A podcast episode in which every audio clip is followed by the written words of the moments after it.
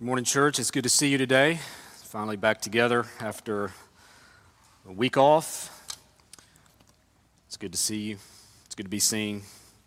It's a blessing uh, to be with you today and looking forward to our time in God's Word.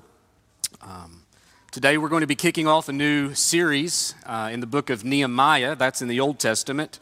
And if you were to take the Old Testament and kind of divide it, it's about halfway through the Old Testament when you're just looking at the pages.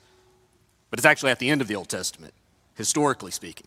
So, uh, the book of Nehemiah, as you find your way there, we're going to be opening this morning in chapter 1. Um, when you think about the structure of the Old Testament, I think it's always helpful. It's helpful for me uh, to, to get an idea of where we're diving into, because here we are, we're just kind of jumping into a book. So, where does this book fall in the grand narrative, the sweep of Scripture? So, it's helpful to, to try to get our minds around that. And so, we, we know that, just kind of review, um, maybe this is new information for some, but maybe, maybe review for others. But the Old Testament is divided into four sections, we could call it. Uh, the Old Testament law, which is the first five books of the Old Testament, the books of Moses, Genesis through Deuteronomy. It's the Old Testament law. You have kind of narrative there, history that's being unfolded for you, but kind of the, the main point of all of that is for God to give the law, His law, to His people as He forms His people and, and is preparing them for the promised land. So that's the first five books of the Old Testament, Old Testament law. And then you get to what's called the section of the history. And that begins in the book of Joshua and runs through technically the book of Esther, but Nehemiah is just the book before that.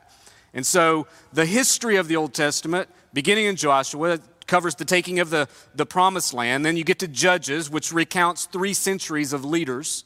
You have a little cameo in the book of Ruth. And then you get to 1st and 2nd Samuel, 1st and 2nd Kings, 1st and 2nd Chronicles. And those books tell the story of God dealing with his people in the promised land from the time of Samuel all the way to when the people would return from captivity. So it's a long kind of historical section that's covered there. And then you get to the book of Ezra and Nehemiah, originally one book uh, in the Hebrew Bible, but now it's in our Bibles, it's in, it's in two books. But the Ezra and Nehemiah cover the period at the end of exile when the people would begin to return back to the promised land. So, historically speaking, Nehemiah falls at the tail end of the Old Testament. So, this is documenting the very end of the Old Testament time frame, even though it's not at the end of the Old Testament in your Bibles. It's because of the structure of, of how the Bible's put together. Then you have wisdom and the prophets, and wisdom and the prophets cover, covering pieces and time frames all the, the way through that history. And so Nehemiah is where we find ourselves today at the end of that time frame when God's people were taken captive into exile and now had been returning, two waves already uh, documented in the book of Ezra, and now Nehemiah will record that third wave where Nehemiah takes on an important leadership role to lead that effort. What we're going to see throughout the book of Nehemiah is how God calls him to this new assignment where he's going to help lead the people of God to rebuild the walls of Jerusalem, call for reform, and help put Jerusalem in a better place, not only to stand against the threats and uh, the threats of the surrounding nations, but to lead them to a sense of spiritual renewal as well. So we begin our text today with kind of that backdrop. Chapter 1 Nehemiah is still in exile, he's still in captivity. And that's where we pick up in chapter 1 with our text today. Let's begin here in chapter 1, verse 1. The words of Nehemiah, the son of Hachaliah. Now it happened in the month of Kislev, in the 20th year, as I was in Susa, the citadel, that Hanani, one of my brothers, came with certain men from Judah. And I asked them concerning the Jews who had escaped, who had survived the exile, and concerning Jerusalem. And they said to me, The remnant there in the province who had survived the exile is in great trouble and shame. The wall of Jerusalem is broken down and its gates are destroyed by fire. As soon as I heard these words, I sat down and wept and mourned for days. And I continued fasting and praying before the God of heaven. And I said, O Lord God of heaven, the great and awesome God who keeps covenant and steadfast love with those who love him and keep his commandments. Let your ear be attentive and your eyes open to hear the prayer of your servant that I now pray before you day and night for the people of Israel, your servants, confessing the sins of the people of Israel, which we have sinned against you. Even I and my father's house have sinned. We've acted very corruptly against you and have not kept the commandments, the statutes, and the rules that you commanded your servant Moses. Remember the word that you commanded your servant Moses, saying, If you are unfaithful, I will scatter you among the peoples. But if you return to me and keep my commandments and do them, through your, though your outcasts are in the uttermost parts of heaven, from there I will gather them and bring them to the place I have chosen to make my name dwell there. They are your servants and your people, whom you have redeemed by your great power and by your strong hand. O Lord, let your ear be attentive to the prayer of your servant and to the prayer of your servants who delight to fear your name, and give success to your servant today, and grant him mercy in the sight of this man. Now, I was cupbearer to the king. Let's pray. Father, we thank you for your word. We thank you for this book in the Old Testament that you have inspired for our benefit. Lord, we pray as we dive into this narrative of what's going on at the end of the exile through Nehemiah and the people of God returning to Jerusalem. Lord, that you would open our eyes to what we need to see and hear and Lord, that you would bring to bear your word upon our lives in a way that would be transformative for our good and for your glory. Thank you, Lord, for this time now that we can spend together. Teach us by your Spirit, we pray. In Christ's name, amen. One of the worst things that can plague the human heart is indifference. That's true of everyone, but it's especially true of the Christian. And there are many things in this world that can lure us into indifference, apathy, just a careless approach to life and ministry, comfort, wealth, health, ease, many things that, that can just lure us into to being indifferent. When we think about that danger, I think that certainly there's a call from the scriptures to be on guard about being indifferent to the things of God, particularly in this life, in this world. But I think that the Lord also gives us examples and instruction through various people throughout the Bible of what it looks like for someone who is not this way and how such a person can not only be informative in how they live out as an example, how they live out their life, but the very things that they accomplish demonstrate why it is that the ways of God are infinitely better than anything that we can fathom in this life. Now we come to the book of Nehemiah. The book of Nehemiah is a book that involves a massive rebuilding project. I wasn't going to say this, but I'll say it. I've told a number of people we're getting ready to study the book of Nehemiah, and they're like, oh, that's perfect. You're building a building, it's, it fits right in. It has nothing to do with our building. So let me just say that up front. Nehemiah has nothing to do with what we're doing over there on the hill. All right? We're not building a temple, we're not building the walls of Jerusalem.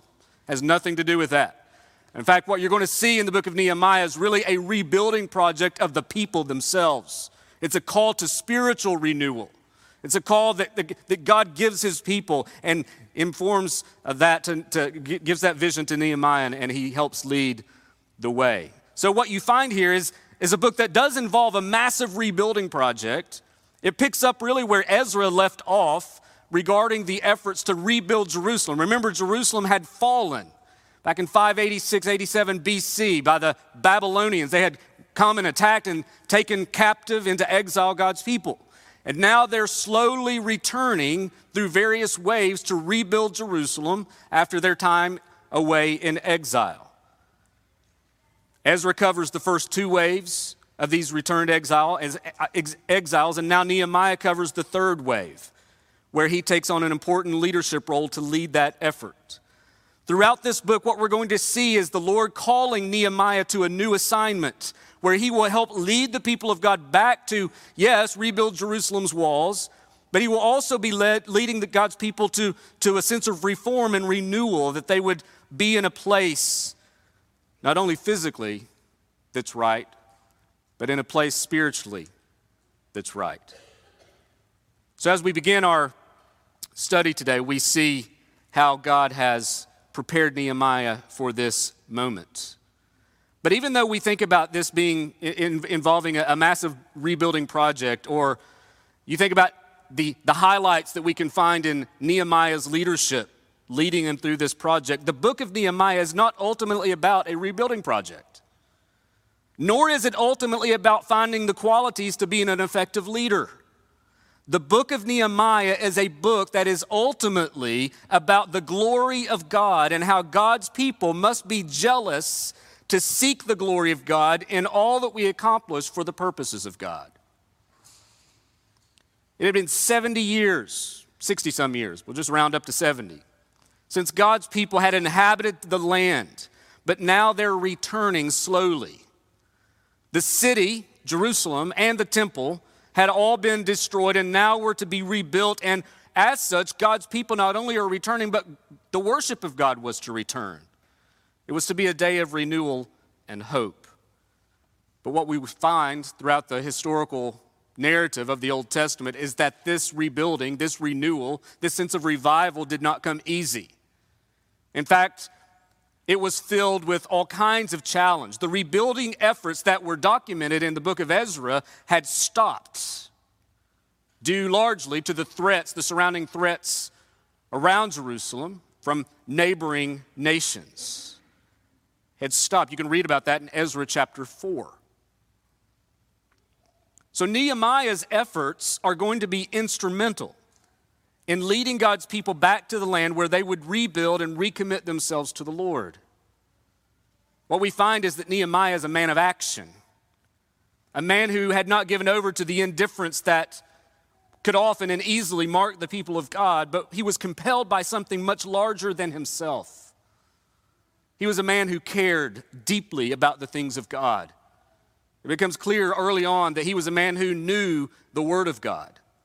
He cared about God's people, about the traditions of the past as well as the needs of the present. And most importantly, he longed to see the people of God return and be restored in their land to serve and worship the Lord.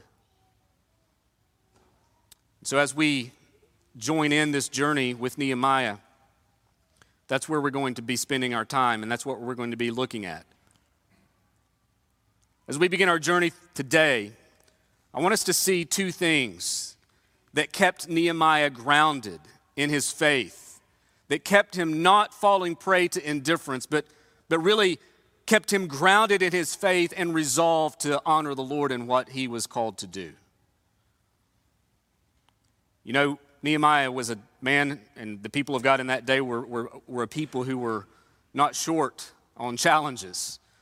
They were constantly, constantly facing challenge after challenge after challenge, and yet it was going to be vital that Nehemiah and others would keep their perspective firm and steadfast. What is it that we see even here in chapter 1 that teaches us about how they grounded their faith in such a way that would lead them to faithfulness? He shows us two foundational things that I think enable Christians of whatever era and time to respond in a way that would honor the Lord. We're going to look at those two together. Let's look at the first one. Number one is this we must keep God's glory a priority. We must keep God's glory a priority. You see in verses 1 through 4, this particularly. If you look at the last verse of chapter 1, just hold verses 1 through 4 for a moment and then jump down to the very last sentence of the chapter, we get an important note about Nehemiah. He was a Jew living in exile likely had been born and raised there. He probably had never known anything of Jerusalem in the past, and now he's that's all he's known. And he holds this position of cupbearer to the king. Now, when we think about cupbearer, that might not sound like a role you would want. Having to taste the king's wine every time before he did to make sure it wasn't poisoned. I mean, that would be kind of a life on edge. However, cupbearers were not a, kind of a, a down, downcast role. Rather, a cupbearer was a prominent position in the king's court. In ancient times, it was a role that was regarded as important and influential. Such a person would have regular direct access to the king, and conversation with the king would be regular. And so he would be a person of influence. In fact, the king would want to trust him because of his position. In the opening verses of Nehemiah, we find that Nehemiah, the cupbearer of the king, is at the king's winter residence of Susa. You find that there in verse 1, modern day Iran. Some believe this was likely where Queen Esther would have lived and ruled. But while he's there in this winter residence of the king, the king of Persia, Nehemiah is visited by his brother. You see that in the first few verses. And during the visit, Nehemiah, remember, there's, there's no internet, right? So there's, there's no news cycle. And so news would travel very slowly. And so he receives this visit from his brother and, and, and, and a few others, and he's anxious. He's eager to ask, hey, what's going on in Jerusalem? And so he does. He asked them concerning the Jews, we're told, who had escaped and survived the exile concerning Jerusalem. And the report that he receives is not a good one. We're told in verse 3 the remnant who survived the exile, these people are in great trouble and shame. Again, likely a reference to Ezra chapter 4 when the returned exiles were discouraged from rebuilding the temple and the rebuilding efforts were ordered to cease. This remnant, we're told, was in great trouble and shame. The walls had remained broken down and the gates destroyed, he's told. Now, we don't think much about gates and walls today, but in ancient times, the city's walls were arguably, arguably more important than its military. Without walls in ancient times, the city was left exposed to any army or group that wanted to attack it.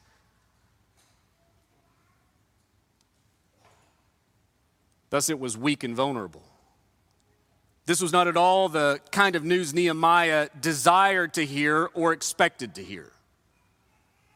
The ideal picture for Nehemiah would have had in his mind with regard to the resettlement and rebuilding of Jerusalem would have been just that, that things would have been progressing quite well. But that was not the case. The people of God were in grave danger. Not only that, we have to remember that this was a city. The city of Jerusalem, it was the very center place for the worship of God's people, the very place that God's people would come and serve and worship. Nehemiah was a devoted Jew, understood that not only was the city in danger, so was their faith, so was their religion. Thus, Nehemiah's response speaks volumes there in verse 4. You see, the wall of Jerusalem is broken down and its gates are destroyed by fire. As soon as I heard these words, I sat down and wept and mourned for days. And I continued fasting and praying before the God of heaven. Nehemiah gets this report and he doesn't receive it and say, oh, that's just terrible, and just continues on his, with, with, with life. He's physically impacted by what's going on in Jerusalem. He wept and he mourned for days, we're told. His response, I think, is important for us to reflect on because his response shows just how much he was committed to the cause of God and the glory of God back in Judah, in Jerusalem. You see, Nehemiah would have lived in relative comfort and ease in exile. Yes, he was a Jew in captivity, but he's the cupbearer of the king. Like his life was not that bad right? He's sipping on wine pretty much every day before the king tastes it. He's, he's living life in a posh, I mean, he's at the winter residence of the king. I mean, he's got it made, he's, he's got it pretty well off.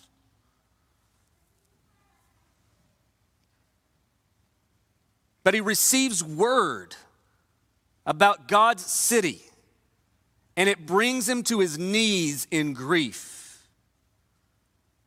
Even though Nehemiah is physically removed from Judah, at this point, we see that his heart is very much there. Think about that. Nehemiah had a life of relative ease and prosperity there in Persia. He lived in the most powerful kingdom of the world, serving the most powerful king in the world of the day of that day. Living life to the fullest, materially speaking. And as he traveled around sipping the king's wine, he didn't have a bad gig.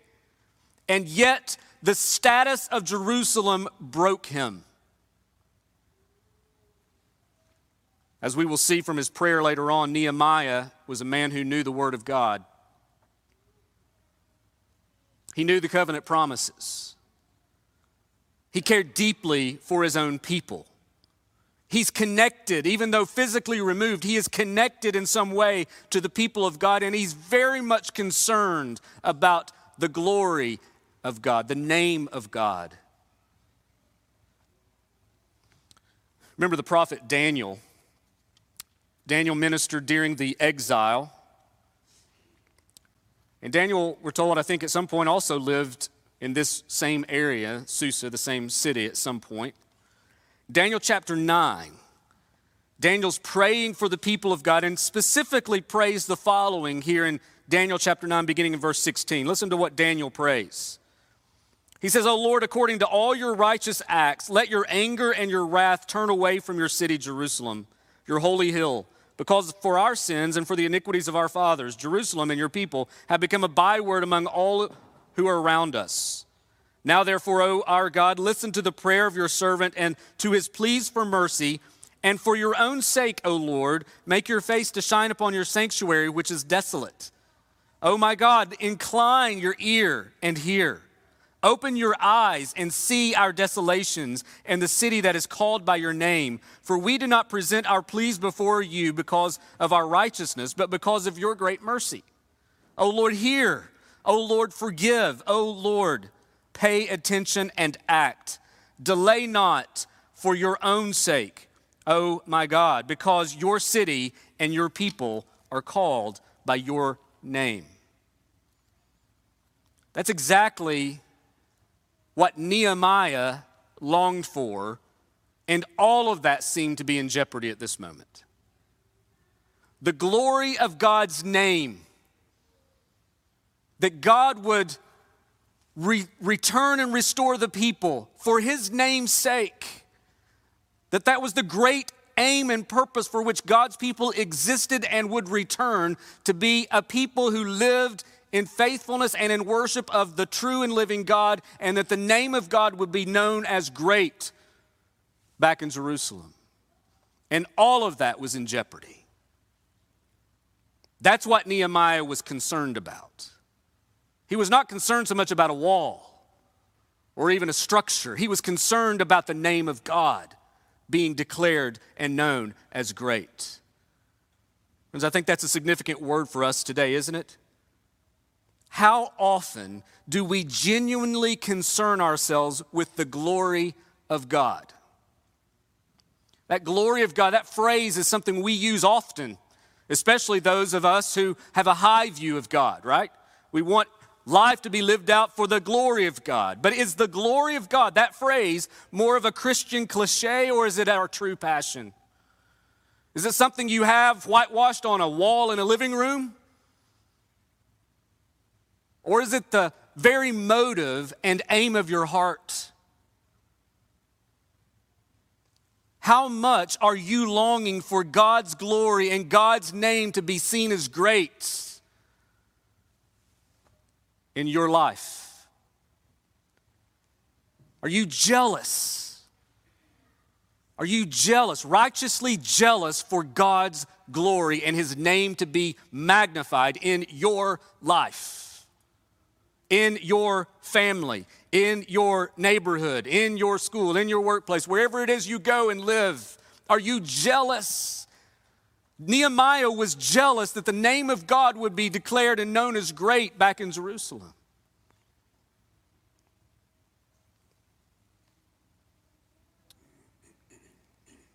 Think about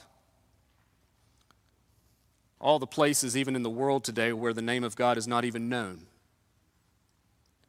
places in the world where the name of Jesus has never been named. Are you jealous that the glory of God, that the name of God would be known and declared as great in these places? You see, Nehemiah has it all, physically speaking. But it was Jerusalem that had his heart because the glory of God, the name of God, the, the, the riches of God's promises and fulfillment to his covenant. At least in his mind, we know humanly speaking, we can say this, th- those things were at stake. His life was good. He had made it, even in exile. And yet, the glory of God in Jerusalem was a greater priority to him than even his personal comforts.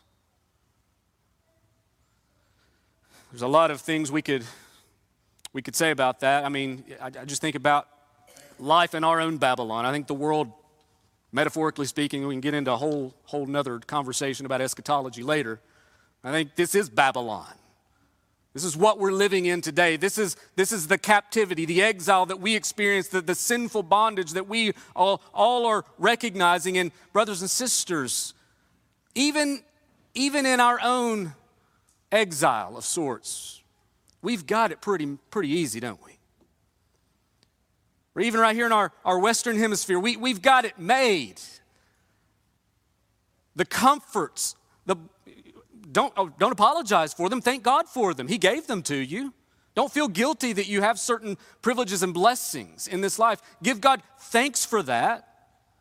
Recognize that it's Him that's given it to you, but understand that there's a danger there that can lure you into a, a complacency and an indifference that is ungodly. You begin to lose sight of the name of God being your chief aim, the, the glory of God being your chief pursuit. We need to make sure that our ease in Babylon does not distract us from what is most important. Maybe the Lord is calling you to something. Maybe, maybe your comfort has been a distraction to you.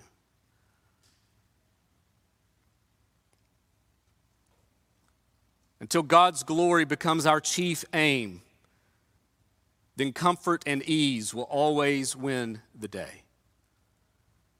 We must make the glory of God the priority it was the priority that compelled Nehemiah, that drove Nehemiah to, to, to, to eventually do what he's going to do.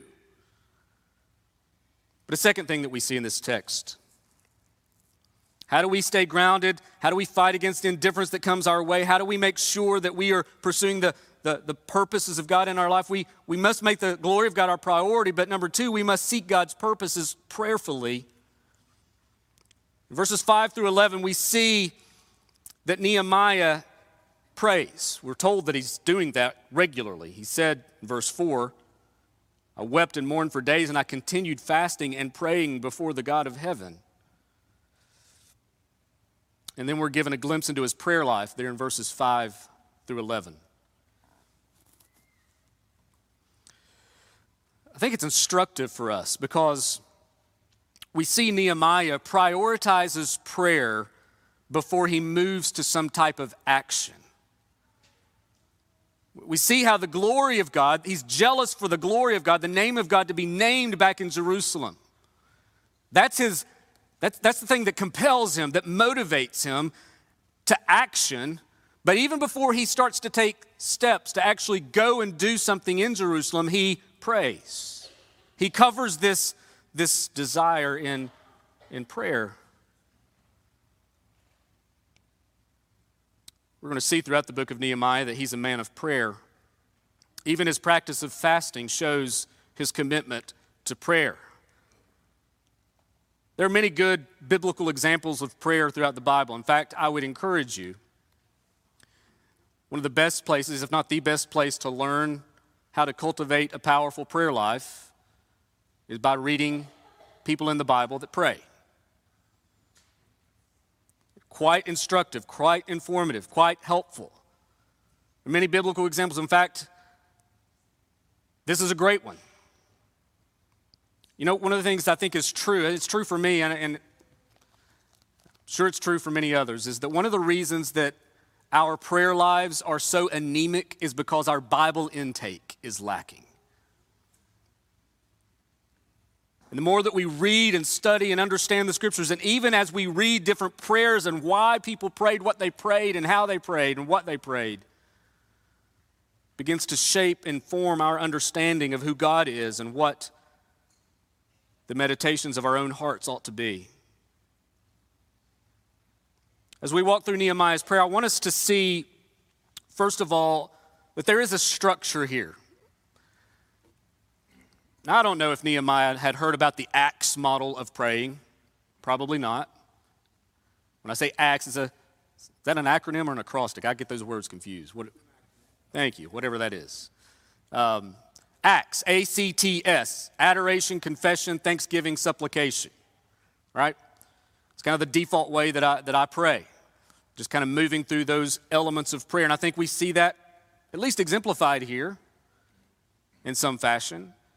And I think that this prayer that, that, that follows kind of this model adoration, confession, thanksgiving, and supplication is a helpful way. It's not the only way to pray. I think it's a helpful thing because what we see, even in the content of his prayer, as it's structured in this way, is informative to us. It's informative because of what he's about to do, but also I think helpful for us as we seek to, to depend upon the Lord through prayer. Let's walk through this prayer together. The first part that we see to this prayer is, is the sense of adoration. You see it in verses 5 and 6. And I said, This is his prayer, O Lord God of heaven, the great and awesome God who keeps covenant and steadfast love with those who love him and keep his commandments. Let your ear be attentive and your eyes open to hear the prayer of your servant. As Nehemiah begins his prayer, just think about the news he's just received. Jerusalem is in a mess. The people of God are in great trouble and shame. The gates are destroyed, the walls are still broken down. And Nehemiah responds in prayer, and the first thing that comes out of his mouth is not Jerusalem. It's not the, the state of the city. The first thing that comes out of his mouth is, O Lord God of heaven, great and awesome God who keeps covenant and steadfast love. He begins with adoration, praising God for who he is.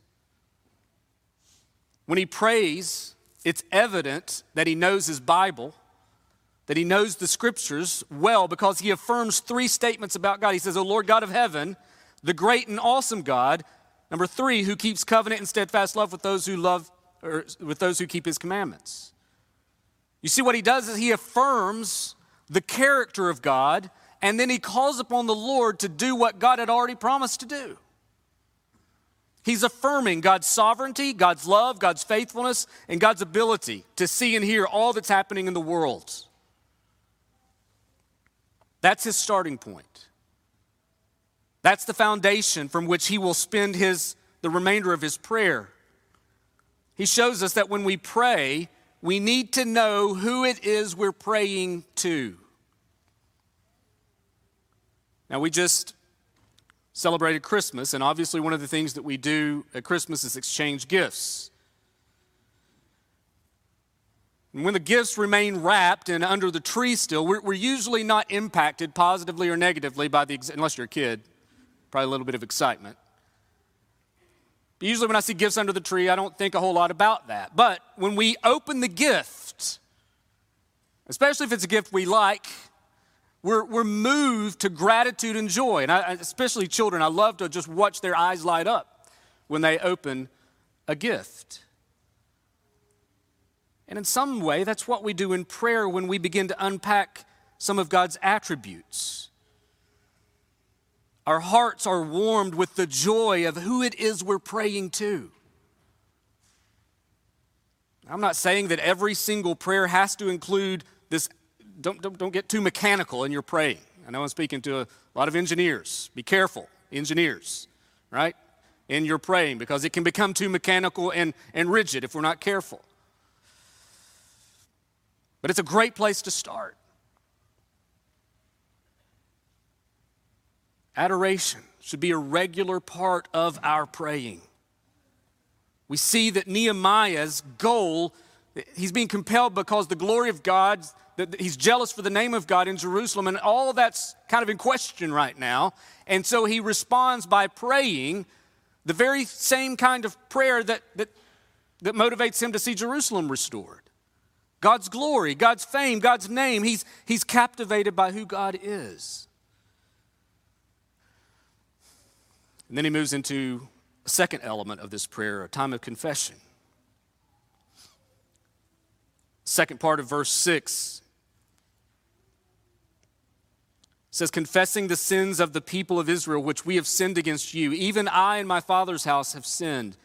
We've acted very corruptly against you and have not kept the commandments, the statutes, and the rules that you commanded your servant Moses. Notice how Nehemiah moves from adoration, the praise of God, adoration of recognizing who God is, his attributes. And he knows like I said earlier, he knows his Bible, so he knows the history of Israel. He knew that it was the sin of Israel that resulted in the destruction of Jerusalem and the fact that he's been born and raised in exile. And so, if Jerusalem was going to be restored, God's people needed to build on a foundation, not of stone, but a foundation of restoration, of confession and repentance. And that's what Nehemiah is expressing here. He even identifies with them, stands in solidarity with his people. He confesses their sin corporately and his sin individually. So Nehemiah confesses and calls upon the Lord to remember the word commanded through Moses. All the way back in those first five books of the Old Testament, particularly there in Deuteronomy. I like in a book called Prayer, Pastor John Onwuchekwa says this. He says, If we do adoration right, then confession becomes the reflex of our souls. That's what adoration leads to, is confession. You see it even in structured in our service, don't you? As, as we walk through some type of liturgy, even in our service, we're beginning with praise and adoration of who God is, and that quickly reminds us that we're not Him. Far from it. In fact, as we reflect upon the greatness and the glory and the holiness and the righteousness and the goodness of God, we are quick to remember that we are none of those things. That in fact, we are sinners and rebels at heart. And so it is true. If we do adoration right, then confession becomes a reflex of our souls. We understand we're not, we're not on the same realm. So confession should be a regular part of our praying. It's commanded, it keeps us humble, clinging to the gospel as the source of our reconciliation in life. As we confess our sins, we are trusting God to be faithful to his promise to forgive and restore. And that's exactly where Nehemiah is going. He, he's not saying, okay, Lord, things are bad in Jerusalem, and we've, we've gone through about 60 years now or so, pushing 70. Can we just forget these things happen and just kind of get things back to normal? Let's, let's get this on the fast track. He does not do that. He recognizes God in his sovereignty and he confesses the sin decades ago that had got them to this point. He recognizes that it was their own doing that got them where they were. And it would be God's doing to get them back where they needed to be. Confession. But when we see, third, thanksgiving, verses 8 through 10, and while Nehemiah doesn't ex- directly express quote unquote thanksgiving, he doesn't say give thanks or something like that. It's the implied expression behind the reflection that we see here upon God's promise to redeem and restore. Again, these are what we find in, in verses 8 through 10 is a summary of God's covenant promises found in Deuteronomy 28 and 30. If the people, which basically went, if the people obeyed God, he would bless and establish them securely in the land. If they disobeyed, he would scatter them, which he did do. The northern kingdom of Israel in 722 BC, and then later the southern kingdom, So the Assyrians came and took away the northern kingdom, and then later on, the Babylonians would come and take away the southern kingdom. These are the big world powers of the day. Now Babylon had been taken over by Persia, and that's the world power of the day. And Nehemiah is reflecting on, on these things. He's grateful for the promise. He's, he's going back. He's like, Remember what you said, God. Remember the promise you made to your people.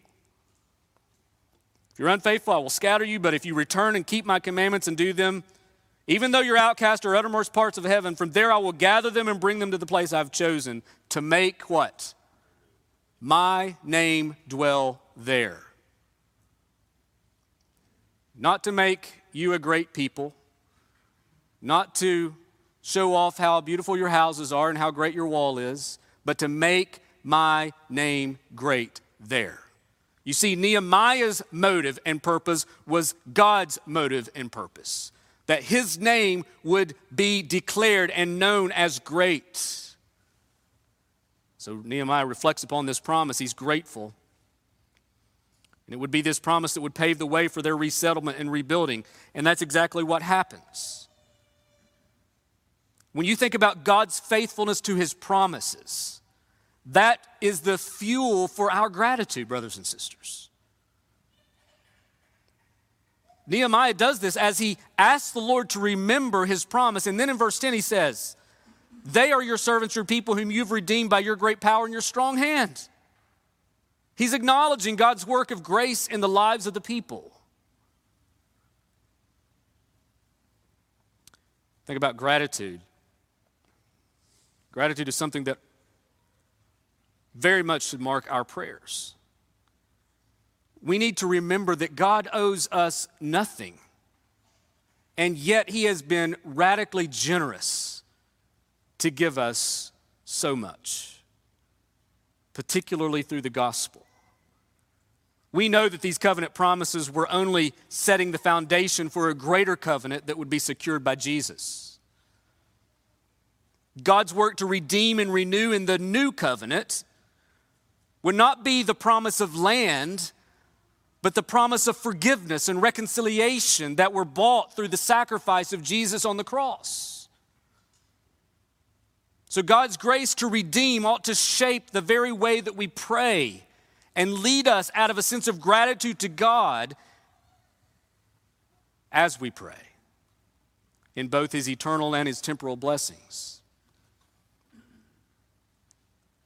But then supplication, you see that as the fourth element, verse 11. Takes him all the way to verse 11 to ask the Lord to do what needs to be done. As he's worked through this sense of adoration, confession, and reflecting upon God's promises.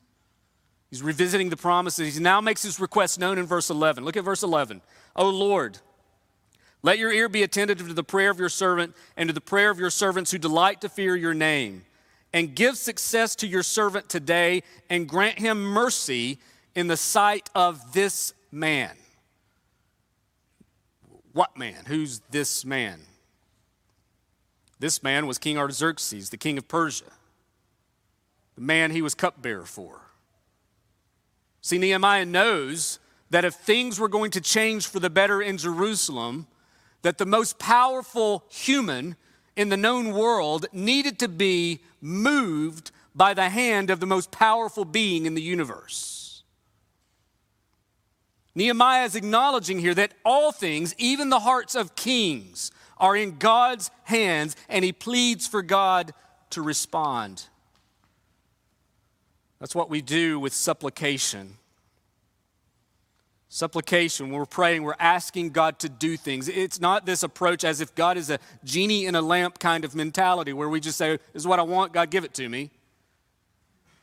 It, it flows out of a stream of, of these other things that have happened already of adoration and confession, of gratitude for the promises and provision of God in his life, the lives of the people.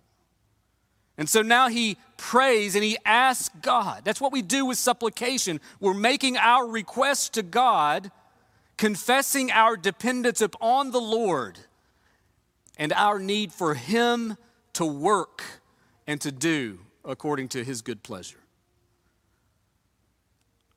You see, a prayer life that is characterized by a healthy amount of adoration a healthy amount of confession,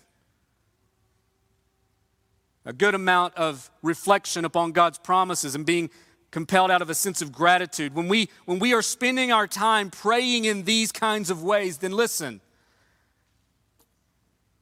it will also be a prayer life that will seek God for the right kinds of things in the right kinds of ways. That's exactly what Nehemiah does. He prays and he asks God to move. You see, Nehemiah may have been living in Persia, but his heart was very much in Jerusalem. He longed to see God's covenant promises fulfilled. He was a man concerned for God's people, and he was committed to be living out for God's glory. And that concern and that commitment was what fueled his prayer, a prayer that would soon lead him to action. Nehemiah was about to receive a new ministry assignment, and he was ready. His heart was in the right place, and he waited for the Lord to act. Listen, he was at the peak of his career, cupbearer to the king. You can't be a better cupbearer than that.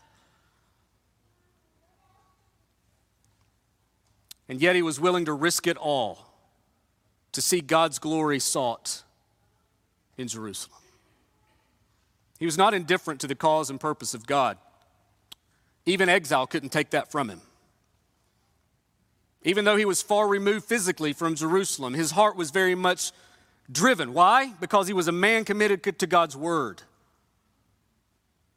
As his mind and his heart was shaped by God's word, it led him to, to, to have a radical passion for God's glory. And not even a pagan nation like Persia could rob him of that. Friend, it may be that the Lord is calling you to something new a new ministry, a new way to serve Him, or maybe simply a renewed focus of where you already are. Regardless, if we're going to be faithful stewards, if we're going to be committed to the purposes of God, we must be a people who are compelled out of a sense of holy jealousy for the glory of God and to live out our lives in dependence as we pray and trust God. Let's pray together. Father, we are grateful for this glimpse into not only this man Nehemiah, but Lord, all that's going on around him. Father, we are thankful that you have preserved this for us in your word that we might see it and learn from it, that our own hearts would even be reshaped this morning and renewed in a way that would compel us to live as people who are jealous for your glory, to be a people who are dependent upon you through prayer. Lord, it may be that, that these two things have been